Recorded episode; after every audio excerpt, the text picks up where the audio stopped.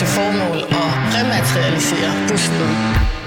Så kommer der den her store tv-kanon op, tager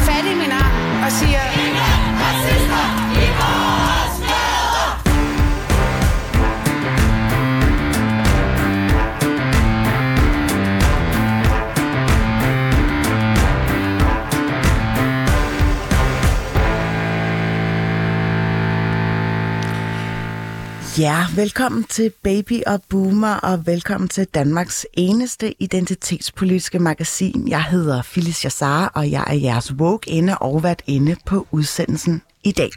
Uge efter uge, der inviterer jeg en gæstevært med ind i studiet, for at ligesom give mig kvalificeret modspil. Og øh, i denne uge, der har jeg besøg af gruppeformand og integrationsordfører for Danmarksdemokraterne, Peter Skåb. Velkommen til. Mange tak. Peter, øhm, hvorfor tror du, jeg har inviteret dig med i dag? Det har jeg tænkt meget over, uh, så det bliver spændende at finde ud af, hvor, hvorfor pokker gider Har du du en mig? idé, eller... Altså, du kender måske godt til programmets præmis.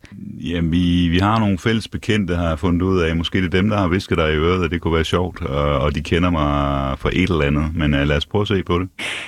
Du er jo født den 1. maj 1964. Rigtigt. Så Ja. du falder faktisk lige akkurat ind i øh, definitionen på en babyboomer-generation. Nå, det, det, det er godt at vide. så, så har vi i hvert fald det på plads. Ja, Men øh, den første halve time skal vi bruge lidt på at blive klogere på dig, hvad du ligesom sagt og ment og gjort gennem tiden, Peter. Og øh, vores journalist på debatredaktionen, Karoline Fodgaard Hansen, hun har gået virkelig i dybden med dig og lavet en lille explainer på, hvad, hvad du ligesom går og mener om diverse ting inden for identitetspolitiske ramme.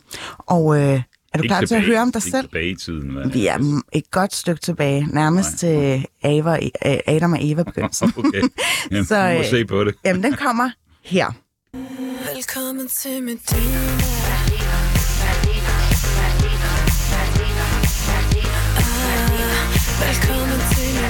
Musikere skal kunne fremvise en ren offentlig straffeattest for at kunne give koncert i Danmark. Det sagde Peter Skorp sidste år, da han var medlem af DF. Men den lov vil jo komme til at gælde alle, der har en plettet straffeattest. A.k.a. os Medina. Der er nogle af dem, der kan ses i forbindelse med ganske alvorlig og grov kriminalitet. Og der er det, jeg tænker, øh, det er da virkelig øh, at risikere en hel masse, hvis vi øh, stiller dem op for nogle mennesker og øh, får de unge mennesker til at gå med på, på spøjen og gå ind i nogle af de her kriminelle miljøer. Peter Skorp, politikeren, der var medlem af Fremskridtspartiet. Ham, der var med til at starte Dansk Folkeparti. Og nu er han med i Inger Støjbergs parti, Danmarksdemokraterne. Han er en vaskeægte nepo-baby med en mor, som var politiker sad i Folketinget, og faktisk sad i Folketinget sammen med Peter selv i flere år. En dag i DF. Han fortsatte dog, da mor smuttede. Og i år har han faktisk 25 års jubilæum. Udover det, så har han jo også kongen af stram udlændingepolitik. De får ikke tidligere pension. De får derimod flere uintegrerbare kvoteflygtninge og højere skatteafgifter som tak for stemmen på Mette Frederiksen. Rød blok med Socialdemokratiet i spidsen sætter udlændingen over danskere. Det bliver altså ikke Arnes tur, men Alis tur. Politikken var så stram, at konen skulle overvindes til at tage ham med hjem til sine forældre til at starte med. Det gik heldigvis. Faktisk så godt, at Therese Skorp stillede op til folketingsvalg for Danmarks Demokraterne sidste år, sammen med Peter selv. Desværre var det kun ham, som kom ind. Ikke nok med, at han er hårdkogt politiker med en stram udlændingepolitik, så er han også Inger Støjbergs håndlanger. Han er altid klar på at gå i Twitter-krig for hende. Her citerer han alt, hvad Inger mener, siger eller gør. Tak til Inger Støjberg for at bringe sund fornuft ind i klimadebatten. Vi skal ikke fryse os til et bedre klima og lade de ældre og sårbare borgere i knive. Eller som da han sendte en personlig hilsen til hende i Folketingssalen. Personlig hilsen til fru Inger Støjberg. Jeg håber på, at vi ikke har set det sidste til fru Inger Støjberg i dansk politik, uanset afstemningen i dag. Og jeg håber på, at øh, fru Inger Støjberg vælger at søge genvalg til Folketinget, og håber på, at et flertal herinde, så trods alt, hvis det sker, og fru Inger Støjberg bliver valgt, så vil acceptere, at man kan få lov til at være folketingsmedlem, når man valgt af vælgerne. Han kan dog godt vise sympati for demonstranterne i Iran. Men hvad vil han egentlig gøre for at stoppe hjemsendelsen af iranske flygtninge? Ja, hvad vil du egentlig gøre Oh. ved det, Peter Skåb? Altså, bare lige førstehånds eller indtrykket af, at der lige var den her explainer på dig. Hvad tænker du om? det? Er der nogle ting, du gerne vil korrigere? Nej, det, der vel, ikke- det kan man vel ikke gøre nu til dags.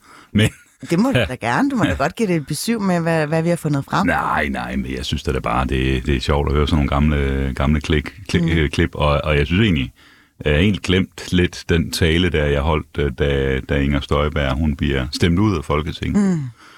Øh, så der har jeg været lidt forudseende ved at snakke om, at hun stiller forhåbentlig op igen og sådan noget. Det gjorde hun jo. Du sad jo i Folketinget med din mor, Birte. Ja, Hvordan det var rigtigt. det? Jamen, det var, jo, det var jo sådan set meget betryggende at have sin mor med på arbejde. hvad, hvad, Har hvad hun tænker du selv, hvis du... Var det ikke, Jeg kunne det ikke være har meget hyggeligt? selv arbejdet med min mor på et Nå, tidspunkt. okay. øh, øh, jeg var bare øh, pigoline øh, Ja.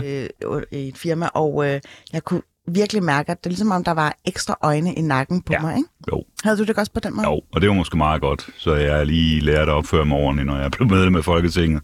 Og lige det Ikke? der med at opføre sig ordentligt. Kan du huske, du på et tidspunkt øh, meldte dig syg, selvom du skulle have været til et møde i retsudvalget? Nej, det kan jeg faktisk ikke. Vi er tilbage Det i ligner ikke mig. 2003, hvor du øh, meldte afbud til øh, i borgerrepræsentationen ud for et eller andet retsudvalgspolitisk møde, øh, hvor øh, man fandt ud af, at faktisk du bare var på ferie. Nå, for søren. Det lyder altså ikke. Du det faktisk lyder, på ferie i Israel. Altså, de der journalister har jo ikke helt altid styr på fakta, Nå, okay. hvis du godt Jamen, så er det nok journalisterne, der er noget galt med. Ej, jeg men- ved, jeg kan simpelthen ikke huske det. Det kan jeg ikke. Nå, men, men var din mor inde over det? Sagde Nej, hun noget jeg om, tror, at du ikke måtte melde dig syg, altså bare pjekke? Lige det der siger mig simpelthen ikke noget, men øh, hun, øh, hun kan meget vel have, have, have sagt et eller andet, eller, eller også er der nogle andre, der har. Der er, mange, der er mange kvinder, skrabe kvinder derinde mm. på Christiansborg, der holder styr på, om man får stupskæg, eller man er blevet klippet, og tøjet sidder og sådan noget, ikke? Hvem er den Så. hårdeste? Den hårdeste var jo nok. Pia, øh, var og er nok Pia Kærsgaard. Mm. Hun, hun slår alt, alt og alle. Altså, har, har hun givet dig en verbal øretæve på et tidspunkt? Helt sikkert øh, flere gange, men, øh, men vi havde en episode, hvor Christian Thulesen Dahl og jeg selv, vi tænkte, at vi skulle være lidt med på moden, øh, og anlag, anlagde så et, øh, et såkaldt stupskæg, som øh, nogen kan bære. Øhm, øh, det kunne jeg ikke, min piger, så det skulle af, og det gælder også Christian. Jeg var så ligeglad på et tidspunkt, hvor jeg tænkte, nej, men det, det går jo ikke. Altså, jeg kan, jeg kan jo ikke indrette mig efter alle kvinder i, i det her liv. Ja, ja.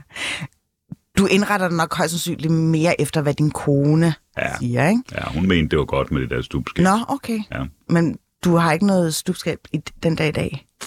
Nej, det, det er vist ikke så moderne mere, er det det? Nå, men det er godt, du er meget i trit med tidsånden, at du ligesom er surført med den.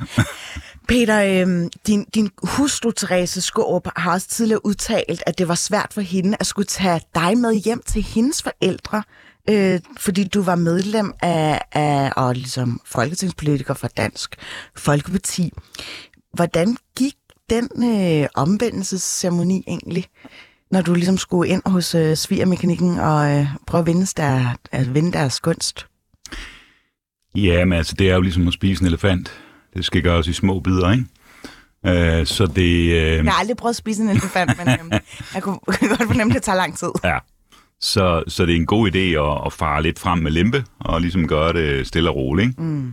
Der gælder mange livs, af livets forhold. Hun har også sagt, at det ikke var med hjertet, at hun satte, øh, hun skulle, ligesom, da hun skulle stemme, så var, stemte hun selvfølgelig på DF, men hun har så sagt efterfølgende, at det ikke var med hjertet, men mere for at støtte dig rent personligt. Er det rigtigt? Ja, det tror jeg rigtig nok. Hun, hun stemte nok mest venstre dengang, og ah, sådan en gammel venstre kvinde, men øh, det er jo også ved at gå mod nu, Ja. den slags. ja. Ja. Hun har stillet op for Danmarks Demokrater, men blev ikke valgt ind Ja. øh, til Folketingsvalget øh, i år. Jeg skal også lige spørge dig, øh, er du en UFO-entusiast? Øh, hmm, hmm, hvorfor spørger du om det? Ja, altså, grund til, at jeg ligesom bringer det på banen, Ja, det er, fordi ja. der er en, øh, en røverhistorie Ja. om, at hvordan du ligesom kom til verden. Med Ja, din... nej, nu ved jeg, hvad du tænker på. Øh, det var faktisk min bror, øh, hvordan han kom til verden. Okay. Fordi, øh, skal du høre den? Meget gerne. Der sker det, at øh, øh, familien er en tur i København, Min mor er, er højgravid. Og da vi kommer hjem til Brabrand, hvor vi, øh, hvor vi boede, altså i Jylland, øh, man, så, øh, så kommer der sådan en kæmpe bump øh, op på taget. Og det er der nogen, der får til, at øh, det var nok en UFO. Det, der, det, det i hvert fald betyder, det er, at min, min mor, hun føder sådan lige. Hun går i fødsel? Går nærmest i fødsel, fordi hun går for et kæmpe chok. Okay. Så øh, min øh, bror der, øh, som er en, lidt yngre end jeg er, øh, 12 år yngre faktisk, han, han kommer så til verden. Okay. Øh, og der er nogle underlige fodspor op på taget og sådan noget. Det er en lang historie. Ja. Altså, tror du, at det var en UFO? Ah, jeg er ikke sikker. Mm. Men hvordan har du det egentlig med de her objekter, der ligesom har trodset det amerikanske og ja, kanadiske luftrum? Ja, jeg er faktisk fuldt lidt med i det, fordi øh, puha, det er, det er jo lidt en, lidt en gyser, ikke? Altså, øh, at, at man dybt inde i amerikansk luftrum har nogle uidentificerede objekter. Mm. Øh, og der kan man sige, at det her med UFO'er, det dækker sådan over nogle meget brede ting. Altså, det kan være hvad som helst. Øh, så Hvad er det for jeg dig? lidt- Øh, jamen, altså, hvad, hvad der har været der i USA. Øh, Nej, men eller- hvad, altså nu siger du, at det er en, en bred paraplybetegnelse. Nå ja, jamen det er da, det er da enormt spændende. Altså det er da enormt spændende, om der er liv øh, andre steder end lige på jorden. Ikke? Mm. Så jeg interesserer mig da for det. Og det, gør vi nok jeg, alle jeg sammen et eller det er andet ret sted. interessant, hvordan det er blevet stuerent at sige, at man uh, tror på UFO'er. Ej, men jeg, de ved heller ikke, om jeg tror på UFO'er, egentlig. Men øh, jeg synes, det er spændende. Øhm, det her med, at vi også nævner i Explaineren, at du er en nepo-baby, altså en, en, en baby af nepotisme simpelthen. Det er et, et, øh, et begreb, som er hentet fra Hollywood i USA, øh, ja. fordi der er rigtig mange øh, skuespillerbørn, der ligesom går den samme vej som deres forældre. Og du er ligesom også gået den samme vej øh, som din øh, mor. Men vil du sige, at det er en grad af nepotisme, der er stået bag? Det er faktisk ikke helt rigtigt, for det er hende, der er gået den samme vej som mig. Øh, det er mig, der bliver politisk aktiv en gang i 1. G på Aarhus Kaldratskole, hvor jeg, hvor jeg går sammen med nogle andre uintegrerbare unge mennesker, som øh, finder ud af, at, at vi synes, politik er spændende. Mm. Var valgt dengang øh, på et tidspunkt, og det er jo ofte det, der gør, at, at man synes, det er spændende, fordi nu sker der en hel masse på fjernsyn og, og sådan noget, og, og så sker der det hen ad vejen. Da jeg så har været aktiv nogle år, at øh, min mor, der så er med i min fars og mors firma, arbejder der, hun, øh, hun på et eller andet tidspunkt siger, at det kunne da egentlig også være spændende at lave noget bestyrelsesarbejde øh, i, i det, det, det her parti. Og på et tidspunkt, øh, så er der nogen, der opfordrer hende til at stille op også. Men på det tidspunkt har jeg sådan set allerede øh, vist vejen. Så det er mig, Så der... du er fremkalder væk jeg, jeg er din den, mors der, politiske sti. jeg, jeg er den, der kører med klatten der, ja. okay, øh, øh, ved hun godt, at du tager æren for hendes politiske virke? Ja, det, det tror jeg godt, hun vil skrive under på, sådan lidt modvilligt, at det er nok rigtigt nok, hvad Nå. jeg siger. Alright. Peter, nu er det her program jo meget øh, med fokus på identitetspolitik, men også bare de nogle gange generationskløfter, der opstår øh, generationerne imellem. Og jeg kunne egentlig meget godt tænke, dig, tænke mig at spørge dig, er der noget i ungdommen, som skuer i dine ører? Nu var du jo meget øh, øh, god til at ligesom knytte en kommentar til din assistent, øh, Mathias Damborg, som selv har en fortid her på Ja, radiokanalen. Ja. Men er der noget med, med, med de nye generationer, som du tænker, ej, de, de har godt nok ikke fat i den lange ende? Jeg er lidt bekymret for dem, må jeg sige. Det skal man altid være. lidt Det skal man virkelig altid være. Ja. Øhm, altså det jeg, det, jeg egentlig er meget bekymret for, det er, at, øhm, at, øhm, at man kommer til at mangle noget, noget generelt viden. Altså man bliver meget specialiseret som ung. Det vil sige, at man bliver bombarderet fra, på SoMe af, af alle mulige ting, som lige præcis er ens interesse. Men vi har jo som samfund brug for, at man kender lidt til det hele, og at man i virkeligheden også kan være demokratisk tænkende mennesker, der kan spille med mm. øh, i forhold til alle de ting, der foregår. Mm. Også selvom det ikke lige interesserer en. Så det der med, at man ikke læser avis mere. Øh, Avisen var god. Jeg tror, øh, der er god. mange, der læser nyheder, men man får det jo bare kanaliseret for en anden vej. Ja, men det har du også ret i. Altså, jeg, jeg, der kan jeg godt virkelig altså, Ja. øh, være ene med dig. Jeg mangler også den der lidt taktile fornemmelse af, når jeg har noget i hånden, og så skal jeg læse, og så sætter det sig ind bag hovedet. Jeg er Men- lidt bekymret for det der med, altså som jeg selv synes jeg selv, at drog lidt nyt af, at, at når jeg åbnede en avis, så synes jeg, det var spændende med sporten. Den mm. fik jeg læst. Men det, at, at, øhm, at man læste øh, alt muligt andet også. Øh, fordi, jamen, avisen er der jo, og, og der er, det, det hele er proppet ind i den der, så man sidder jo med den og kigger i, i den, mm. øh, og har betalt for den, og så videre. der er lidt mere bekymret for, at man i dag ikke får set øh, det hele, eller set øh, halvdelen. Man får egentlig kun set det, man sådan lige selv synes. Altså YouTube-generationen, som er ved at vokse op nu her, ikke? Som jeg har selv en søn, der mm. ser meget YouTube. Mm. Hvor gammel er han? Øh, han er 15 år. Og, øhm, og, øh, han, og jeg bliver jo positivt overrasket sådan set, fordi jeg synes, at han er enormt klog mm. og enormt dygtig. Han ved rigtig mange ting, fordi der kommer meget ind ad den vej. Men meget af det er jo ikke nødvendigvis øh, fakta. Det kan være, det, noget af det kan være Men meget tror du af det kan være, men det, det kan også være, der er noget, ikke er. altså måske øh, sin kritiske, altså kildekritiske sans, noget, når han starter i gymnasiet? Det tror jeg simpelthen ikke, du skal være nervøs for. Nej, Det plejer at gå i den rigtige retning. jeg krydser også fingre. Faktisk så er der jo nogle øh, undersøgelser, der viser, at andelen af de personer, der ligesom spreder mest øh, misinformation, det er den ældre generation. Aha, okay. Den må vi lige kigge lidt nærmere på. Jamen, det må du meget gerne øh, tage til efterretning. Ja. Peter, øh, hvordan har du det egentlig med, øh, med, med det her med at være woke? Er jeg woke? Det, det skal vi jo finde ud af. Nu har vi Ja, to timer okay. til at finde ud af det, ikke? Men øh, hvad tænker du om, om den her nye strømning, Jeg som øh, puster til nogle øh, ændringer i relation til ligestilling og, og klima og minoritetsrettigheder? Ja, jeg synes, det er åndssvagt, må jeg sige.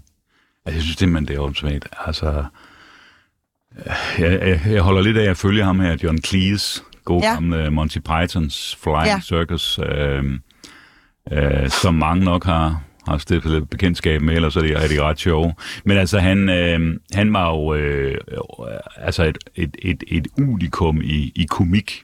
Øh, og, og nu er han altså derhen, hvor hvis han prøver at lave komik, så, så bliver han hængt ud for de værste ting og sager. Mm. Så det der med at rense hans ting ud, eller en julekalender ud, fordi der er nogen, der har sagt et eller andet med at et ord, jeg ikke må, må bruge her. Mm. Altså, Men er det ikke meget naturligt, altså på den måde, sproget, som udvikler sig, det er jo ikke en, øh, altså det er jo en dynamisk størrelse, øh, sproget. Øh, man kan jo se også på den måde, som du måske selv talte, da Ja, du startede ja, i jo. Folketinget til Jo. den dag, du taler i dag. Ikke? Mm. Tingene går også meget mere hurtigere, sådan, så, så, så Jo, sproget jo. ligesom er... Jamen, det er da ikke nok, at vi sådan i, i real time, der udtrykker vi os på en anden måde. Er der nogle ord, vi ikke Mm. Nu brugte bruger? du lidt engelsk udtryk. Ja, men altså nu og her, os to, vi taler nok på en anden måde, end, end, øh, end, øh, end, end, Ja.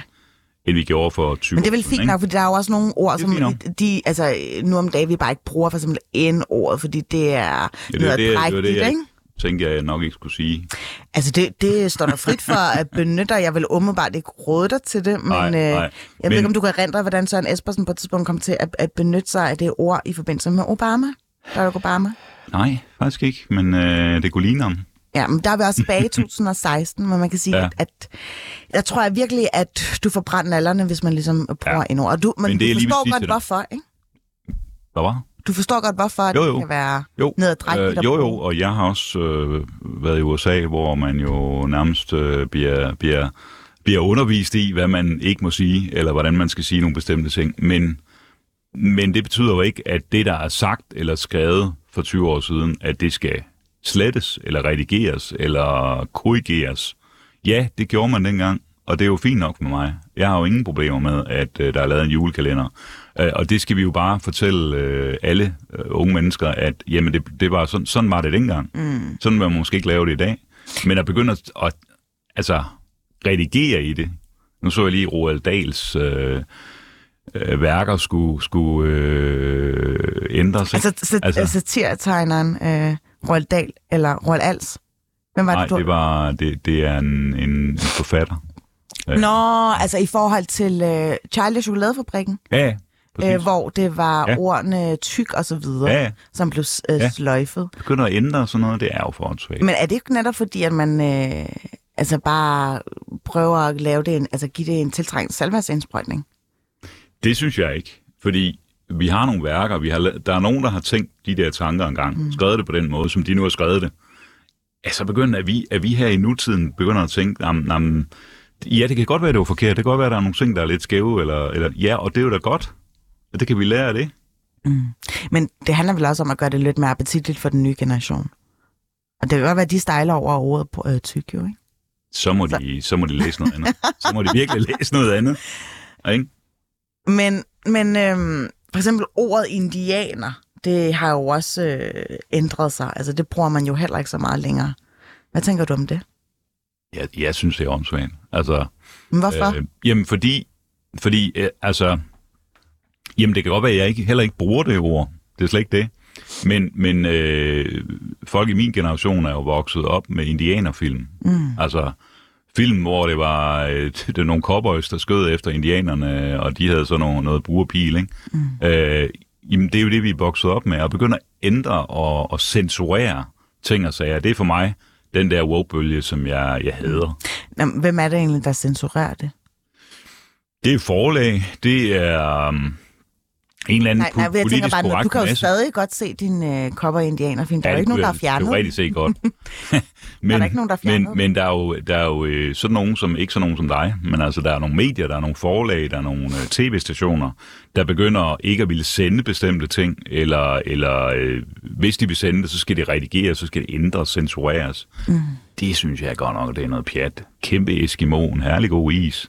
Der må vi ikke købe mere. Mm. Men, men forstår du, at hvis man er, har grønlandsk ophav, at det måske kan føles noget drægtigt at henvise til ens etniske ophav som noget, som man ikke rigtig altså, bruger længere? Det, det, det trigger en at blive kaldt en Eskimo. Nej, det forstår jeg ikke.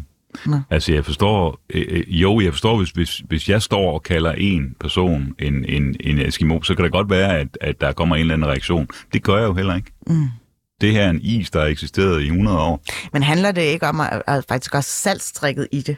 At gøre den netop som lidt ligesom vi talte om i forhold til øh, øh, det litterære værk der, øh, at man skal prøve at gøre det lidt mere, ja, appetitligt for den nye generation, så de ligesom har lyst til at sætte øh, tænderne i en Eskimo-is, øh... fordi man siger bare ikke Eskimo-is, eller man siger jo bare ikke Eskimo længere.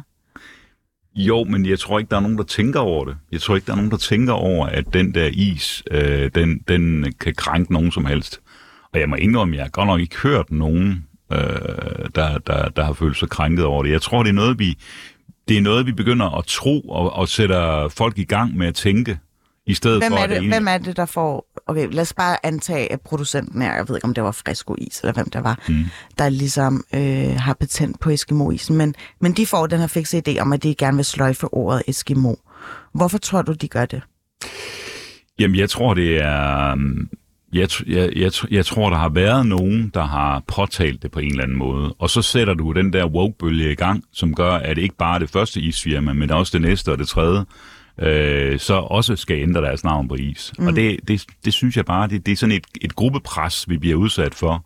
Øh, Et woke-pres, kan man sige, mm. som, som er træls. Det, det er jo virkelig, virkelig intimiderende, at man ikke kan få lov til at være i fred for det der woke. Altså, du må da godt gå rundt og sige Eskimo-is. Der er ikke nogen, der siger til dig, at du ikke må spise en Eskimo-is heller. Så Nej, men du, du, du, føler, altså, du føler jo, at du er en eller anden aparte øh, figur, øh, der, der altså lever i dansk samfund, mm. hvor man gerne vil, vil købe den her Eskimo-is. Mm. Altså, hvor, hvorfor skal man det? Altså, hvorfor skal vi ændre vores liv alle sammen, på grund af, at der måske er en enkelt eller to, der har henvendt sig om en, en is eller en julekalender? Mm. jeg tror faktisk, der var ret, en ret stor andel, som øh, henvendte sig. Men det, lad nu det ligge. Ja, Jeg kan i hvert fald huske, ja. at du henvendte dig øh, til retten på Frederiksberg. Kan du huske, hvad, det, hvad henvisen havde rod i? Det er ikke så lang tid siden, det er kun to, to år siden. To-tre år siden. Ja, vi, vi besøgte retten på Frederiksberg øh, i retsudvalget på et tidspunkt. Har det noget med det at gøre?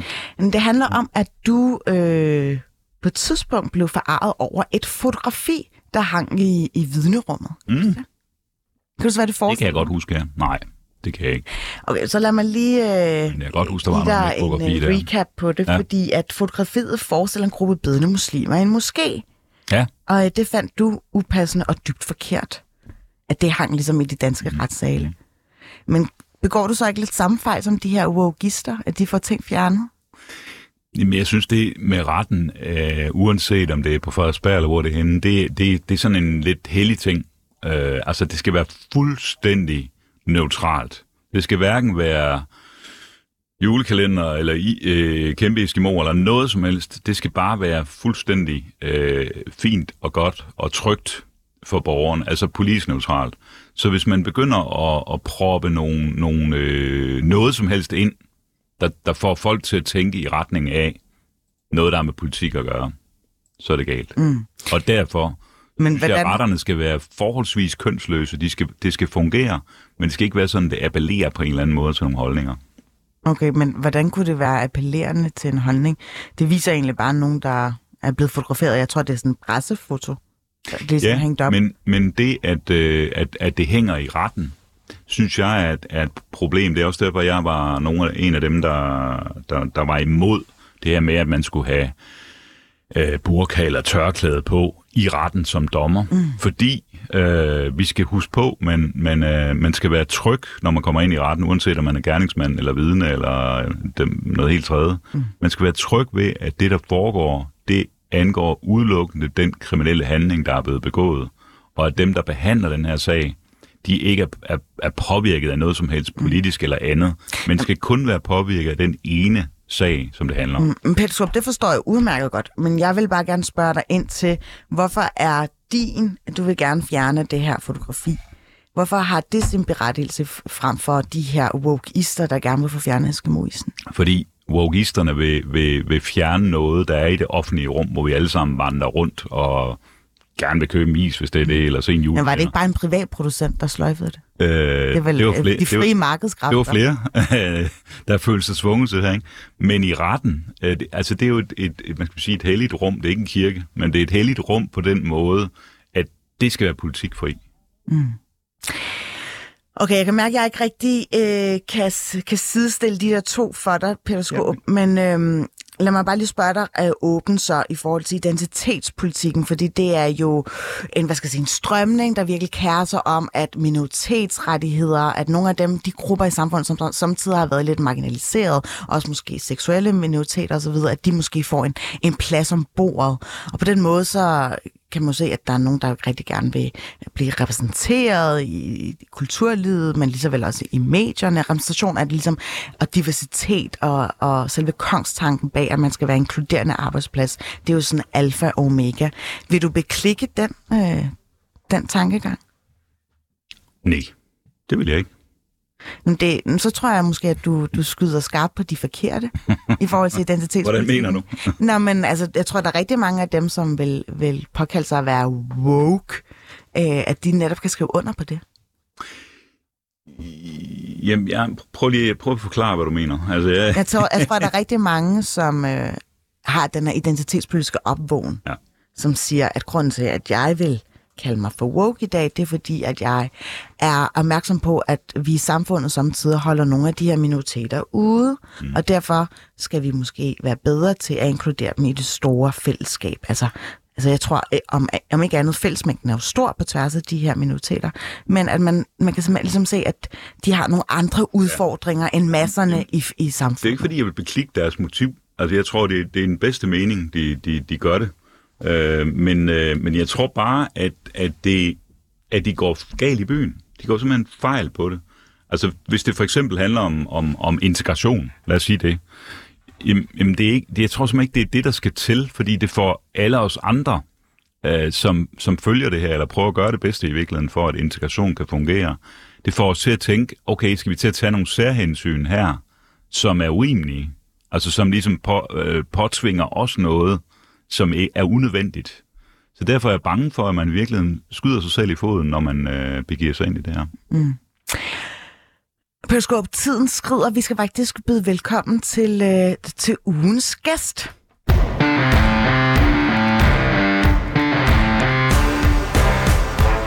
Det er nemlig dig, Nilgyn Elde. Du er forfatter og uddannet folkeskolelærer samt øh, ja, pædagogisk antropolog.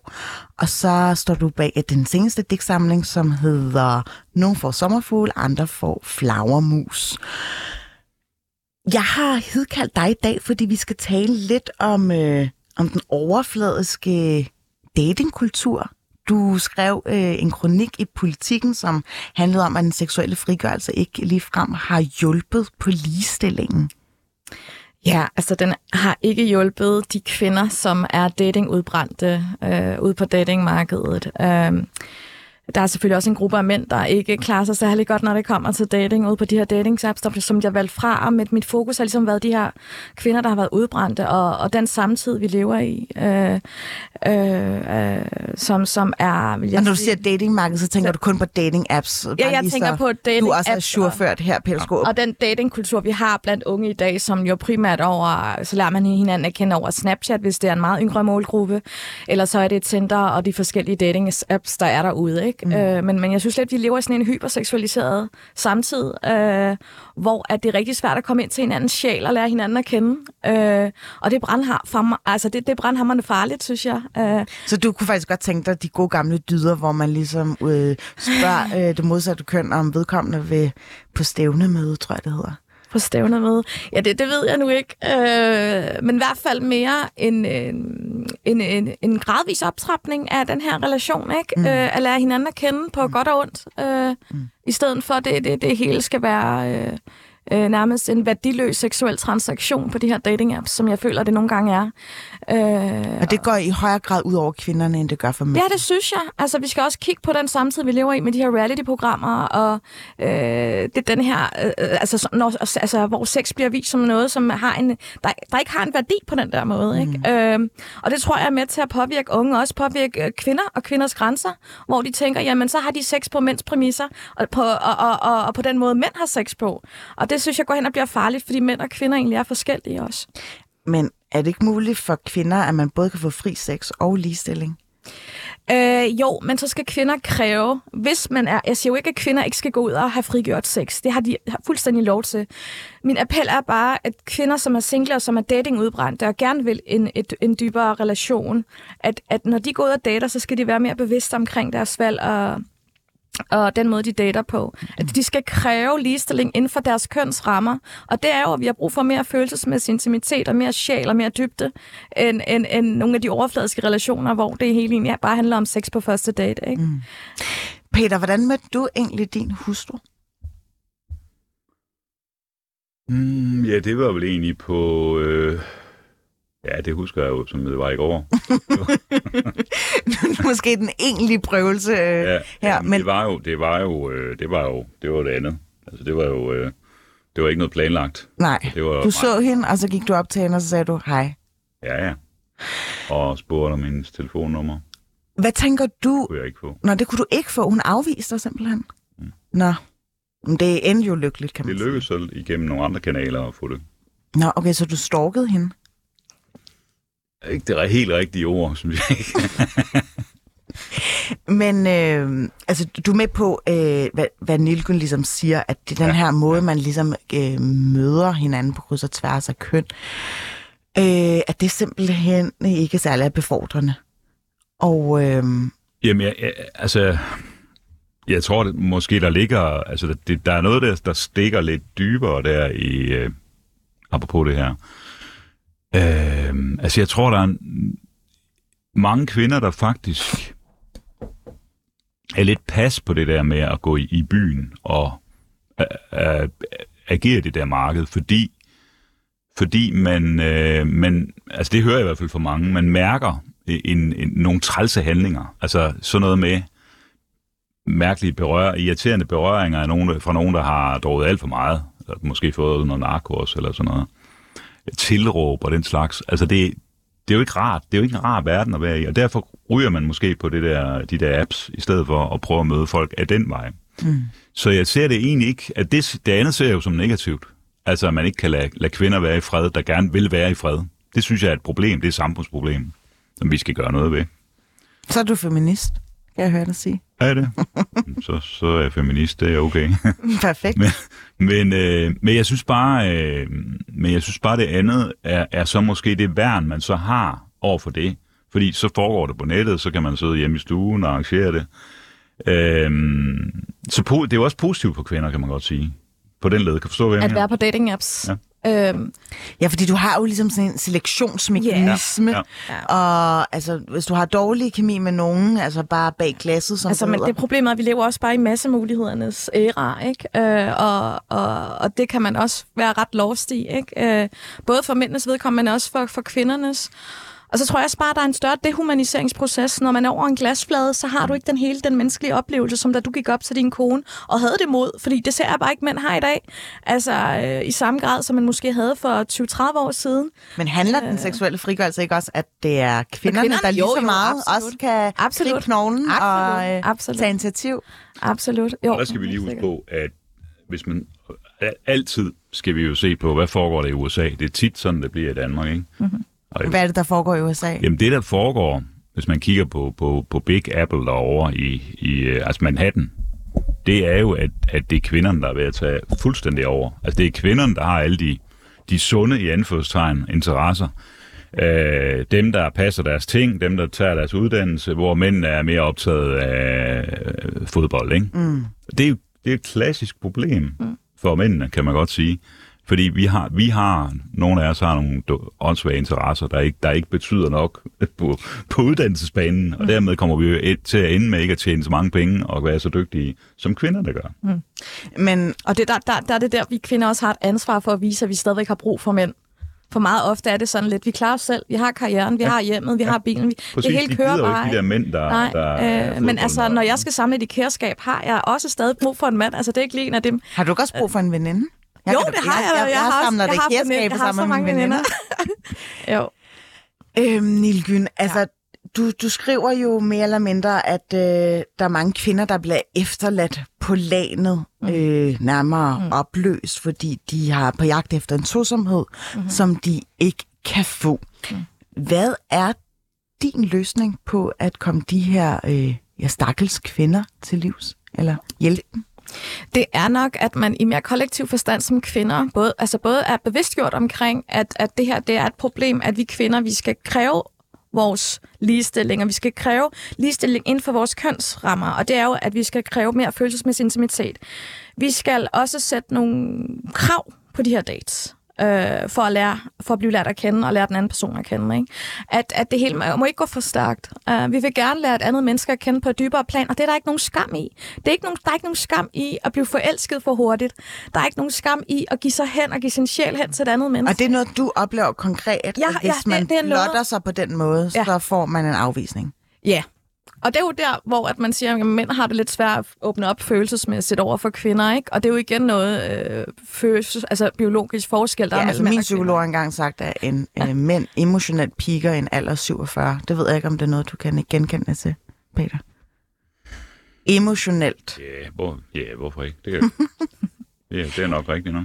Men Nilgun, altså, hvordan kan du være så sikker på, at det ikke også er mænd, der bliver efterladt på lanet? At, at de også øh, Jo, lægges det- til last for den her kunstige datingkultur? Absolut, især på, på, på dating apps, ikke? Um, og der er det desværre æstetikken, ikke? I forhold til, hvordan mænd ser ud, og hvordan de klarer sig karrieremæssigt, hvor socialt øh, vældige de er.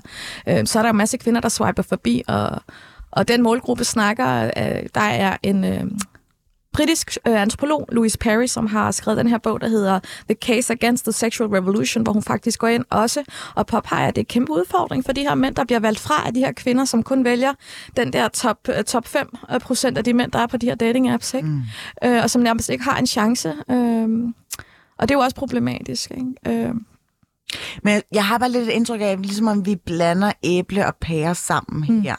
Altså, der er både din kritik af, at det er kvinderne, som ikke nyder godt af Mm. den seksuelle frigørelse. Altså, øh, den seksuelle frigørelse kom jo også i kølvandet på, at vi fik f- f- øh, fri øh, abort absolut. Ja. og øh, adgang til p-pillen ja. og så videre. Øhm, Men den, den p-pille, den skabte også Hugh Hefner-generationen.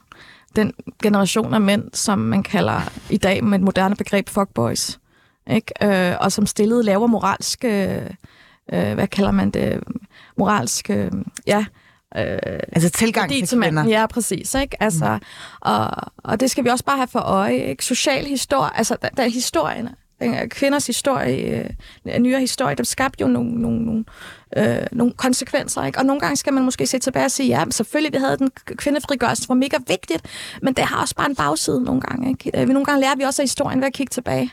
Mm. Øh, Synes du, at, øh, at den seksuelle frigørelse, nu er du den, der har le- levet længst tid i det her rum, Peter, så med i bagklodskabens klare lys, tror du, at øh, den seksuelle revolution har haft nogle omkostninger? Alt har omkostninger. Men grundlæggende, så hvad er alternativet? Ikke? Altså, det er lidt ligesom demokrati. Der er også nogle gange, vi, vi synes, at demokrati, det, det, det fungerer ikke rigtigt. Men øh, hvad er alternativet? Mm. Ja, hvad, hvad skulle alternativet egentlig være, Nilgün? Er det, at man bare sådan øh, blacklister alle de her dating apps og siger, okay, nu nulstiller vi det, og så starter vi forfra, så vi faktisk møder hinanden i en mere organisk ramme? Øh, ja, det tænker jeg. Jeg tænker, at vi skal tilbage til de nære relationer. Vi skal tilbage til nogle af de stærkere værdier. Mm. Øh, tilbage til fællesskabet og grupperne. Øh, Det lyder bare som om, du skal date en borgerlig mand. I'm sorry to say.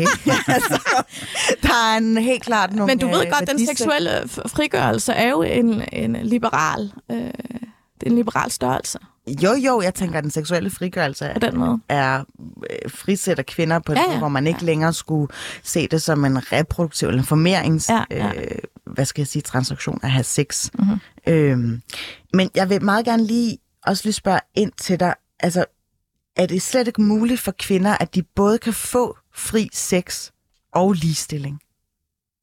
Jo, det er det. Er det. Øh, hvis de kvinder øh, ikke øh, brænder ud til sidst. Hvis de har en psyke, der siger, okay, men det kan jeg godt tage, jeg kan godt gå ud og have flere seksuelt skiftende partnere, hvis jeg finder kærligheden den vej igennem. Ikke? Mm. Det er der også mange, øh, også mange danske par, der finder hinanden ved at have sex på nogle af de første par dates. Ikke? Hvis hun er indforstået med det. Men der findes også bare en niche, også af mine etnisk danske veninder, der kommer og siger til mig, "Men jeg har ikke sex med en fyr før, han siger, vi er kærester mm. Før vi ligesom kan afstemme, at det, at det her det er sådan, det skal være. Ikke? Men der findes også de udbrændte kvinder, og jeg siger det ikke, fordi øh, det er noget, jeg føler, eller det er min na- navlefornemmelse. Der er øh, en, en antropolog i England, som har lavet forskning omkring det her, kvalitativ forskning, om at der er en stor andel af udbrændte kvinder øh, på datingmarkedet, som, som ja, Men handler det ikke også om, at de udbrændte kvinder højst sandsynligt har fået nogle lidt strengere krav til mændene? At de har stillet nogle strenge Ja, krav til at mændene. de måske øh, har nogle præferencer, som er lidt mere udtalte, end Ja, de har været men, men så førhen. spiller jeg det spørgsmål, Phyllis. Er det så ikke ret patriarkalsk projekt, det her datingmarked, og den måde, vi dater på, så hvis det er mændenes præmisser, vi skal køre efter? Ikke hvis du for egen vindings skyld får succes med det. Nej, okay. ja. Peter, øhm, har du nogensinde haft erfaring med at knuse nogens hjerte? Jeg kan godt mærke, Det- det er nogle store spørgsmål. Jamen, det- Du, du, du siger det som om, at, at det er noget, nogen, øh, eller mig, eller nogen andre, sådan gør helt bevidst. Øh, en, en bevidst handling, ikke? Og det, nej, altså bestemt Det var ikke. jo selvfølgelig ikke tilsigtet at knuse Nej, vedkommendes hjerte, men det, det hænder jo, det sker jo, sådan er kærligheden nu om dagen. Jeg tænkte på, øh, har du et spørgsmål til Nilgyn omkring, hvordan den her seksuelle frigørelse til syvende og sidst faktisk ikke har, har båret frugt for kvinderne, eller så dels også øh, nogle af mændene?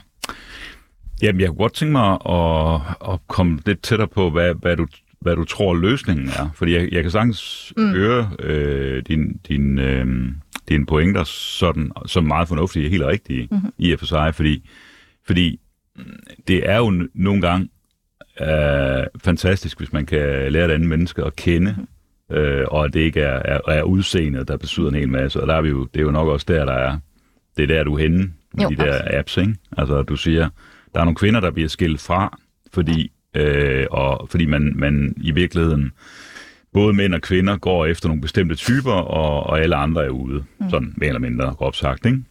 Øhm, så, men, men hvad er løsningen? Altså, hvor, hvor er det, vi kan sætte ind henne? Er der, er der nogen, der kan gøre noget i det her rum? Nu har vi både en journal- En journalist journalist, ja. og en politiker til stede her. Kan vi gøre noget? Øh, jeg ved ikke, om I kan gøre noget. Altså sådan, jeg tænker, når man dater, så er det jo en personlig ting. Øh, så jeg ved ikke, hvordan man skal blande mm. dating Men, og men, men det er jo noget egentlig en det. samfundskritik, du udsteder. Ja, det er en samfundskritik. Ja, det er. Øhm, Men noget af det handler jo blandt andet om sociale medier, ikke? Altså, Jo, hvor, jo, du, hvor absolut, du bruger din absolut. telefon til at få fat i ja. de der forskellige apps, som du så kører rundt ja. Ja. med, ikke? Øh, og hvor det, det altså hvor det lige pludselig ikke er, er der så meget menneske, Ja, men, men præcis, i virkeligheden præcis. noget, noget har, du har en skærm mellem hinanden, ikke? Ja. Ja. Øhm, må jeg godt øh, besvare dit spørgsmål ved at læse et digt op? Det må du. Du har taget Ja, en altså, digtsamling med. Hvis øh, journalisten synes, det er okay. det er øh, helt Journalisten efter bogen. helt efter bogen. Jeg swiper mig gennem et kødmarked. Fedtede fingre på panserglas. Et marked fuld af alternativer og valg, jeg ikke har lyst til at tage endnu. Begæret formidler sig til skriftsprogets utilstrækkelighed. Kom nu bare til Aarhus, så jeg kan knippe dig. Du har former som kvinder fra Cuba. Jeg har lyst til at kysse dig i jorden. Men der bærer fisk, som de angiveligt har fanget, demonstrerer mest deres forsørgertrang, indtil deres filofobi indhenter dem på anden date, og de undskylder med beskeder som, jeg får meget ustabilitet i mit liv til at kende, lære dig at kende lige nu. Jeg ser lige igennem dig. Og så er der ham, der helst vil date over sms'er. Jeg bliver hans fantasiprojekt, kreeret helt uden fejl. Projektet er en skamplet på alt, hvad jeg er in real life. For høj en investering for ham at sætte tid af til at lære mig at kende face to face. Swipe videre. Reducere din sjæl bag glas. Får ikke hele den menneskelige oplevelse. Små forhold, der slutter før de starter. Helt uden hjertesorg. Og så har jeg en til, at jeg gerne vil læse den også meget kort. Er det okay, Phyllis? Du fyrer den bare af. Den hedder Åndedræneren. Kød på kniv på et marked, der dræner kød for ånd og råber 2 kilo for 1 kilos pris, og du får en gennemarbejdet industrifrikadelle oveni. Kød på kniv. Må jeg bide i dine kinder eller klaster bag i, uden at spørge om lov? Du hænger alligevel med hovedet nedad, imens slagteren gør dem sig selv, hvordan han skal partere dig. Kød på kniv. Åndedræneren visker sjælene væk med sin fjerstav, og kødet bliver slynget ud til de grådige og dem, der havde råd aldrig fik spurgt, om du var okay. Kød på kniv, bid, spis, tyk, fordøj kødet, imens du tænker på, om det var okay, du fik den op at stå. Kød på kniv. Fødevarestyrelsen har lige været forbi og give, bag, og give bagdelen en smiley. Abdul Kadir råber, det sgu dejligt. Mm. Altså Nielsen, jeg kan jo høre på dig, når du læser op, at det faktisk mere øh, er mænd, der trænger til et los i en vis kropsdel. Måske. Jamen altså, øh, MeToo går jo ikke udenom os brune kvinder. Altså, der har vi jo også en kamp, ikke? Jo, men jeg tænker, ja. altså mange af de, øh, de kritiske ja. altså, øh, ting, du ligesom læser op fra sms-korrespondencer til, hvad, hvad folk ligesom skriver på de her dating apps, det er jo primært afsendt fra mænd. Ja. Så måske er det bare primært dem, det er galt med. Altså, gal med? Nej, jeg synes der også, der, der må der også findes nogle mænd, der, der er galante, men jeg synes, der er langt imellem at møde dem. Mm. Jeg synes, øh, men er det ikke så bare det, det egentlig handler om? Jo, altså, jeg ved ikke, om jeg er en gammel romantiker, øh, men, men, men jeg synes, øh, der er langt mellem de pænere komplimenter øh, og, og moral og værdi, og sådan, altså, de her værdifulde menneskelige møder. Mm. Og så er der ikke så langt til sådan noget her, som unge piger, og jeg er meget bekymret, jeg er skolelærer, altså yngre generationer ligesom vokse op med det her. Ikke? Der, er ikke, der skal ikke så lang tid at, at blive gjort så værdiløs som det her et eller andet sted. Øh, altså det er objektivisering? Objektiv, fuldstændig objektivisering af kvindekroppen og hvem hun er. Mm. Men kan man så ikke så bare, altså nogle gange så sker der jo de der øh, miniatyrbevægelser i mhm. samfundet, mm. hvor der er nogen, der siger, at jeg har ikke lyst til at være på Facebook for eksempel. Det kan man mærke allerede nu, der hvor det er mere eller mindre blevet et boomer-medie.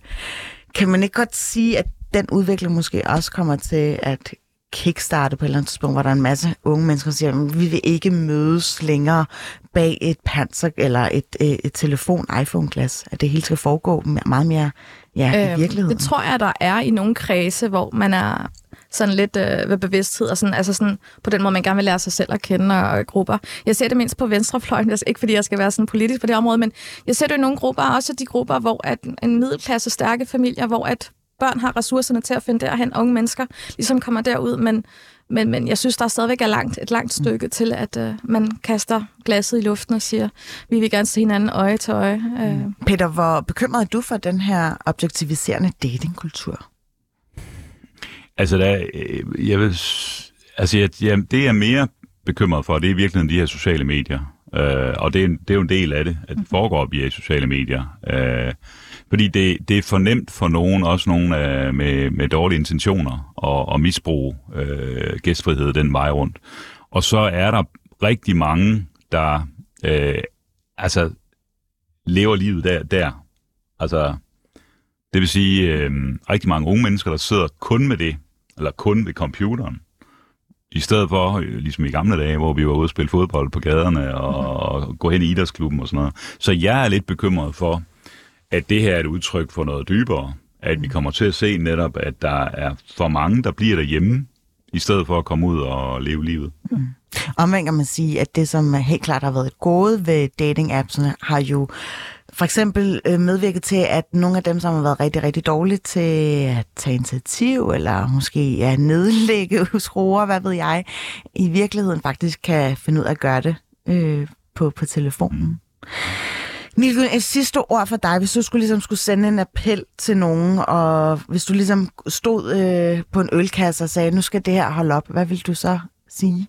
Så vil jeg sige til de udbrændte kvinder, der er på datingmarkedet, jeg har rigtig mange veninder af den slags, så vil jeg sige, at øh, vi skal blive bedre til at stille krav, ellers så dater vi på mænds præmisser, øh, ud fra mænds behov, og det er, ikke, det er ikke de samme behov, som vi har. Altså, vi skal, vi skal gøre det klart, hvad det er, vi ønsker, og hvis vi ikke kan komme derud, så skal vi videre til den næste. Øhm, fordi ofte så ender vi ud i at date på mænds præmisser, men vi er ikke mænd, vi er kvinder. Og øh, bare lige for sidste replik skyld, øh, at det er baseret på dine egne erfaringer, det her? Ja, blandt andet. Det er det. Ja. Nilgun Allen, tusind tak, fordi du gad at være med i Baby og Boomer og øh, fortælle om dine oplevelser, men så vel også om øh, ja, din kritik af den objektificerende datingkultur.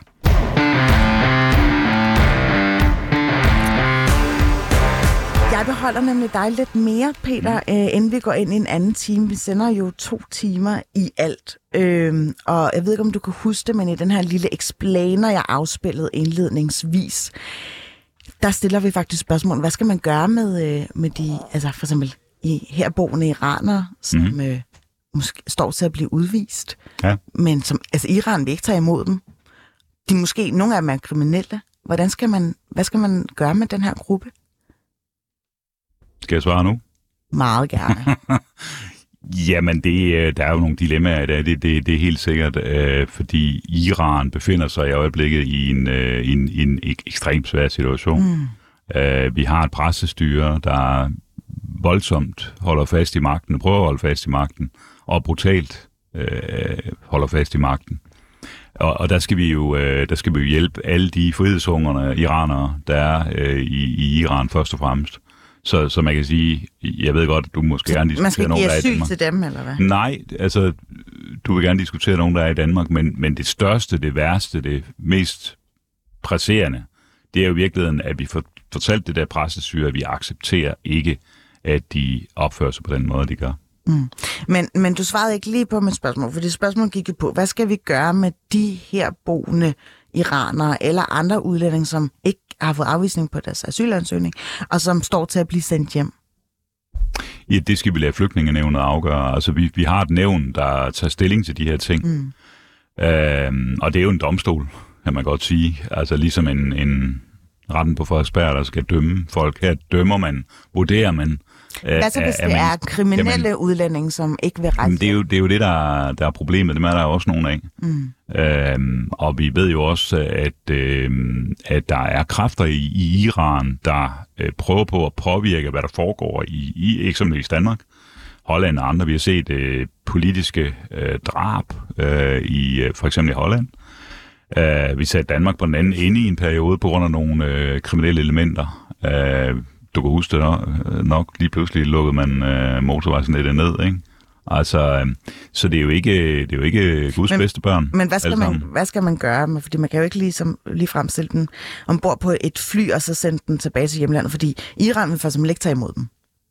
Det ved man jo ikke, om de vil. Altså, hvis ikke man prøver på at få hjemsendt nogle af de kriminelle udlændinge, som øh, for eksempel er involveret i bandekriminalitet, eller øh, politiske aktioner, som jeg var inde på før, mm. Øh, jamen så har vi jo et problem. Altså, man skal lige huske på, at- der er nogle iranere, der er kommet til Danmark, som er rigtig, rigtig velintegrerede. Gør det, Det er heller ikke dem, jeg godt, snakkede om. Men jeg Men kan mærke, der- at vi er der- ikke når længere, Peter, fordi Okay. vi skal ind i en anden time. Du har lyttet til Baby og Boomer. Nu er det tid til nyhederne.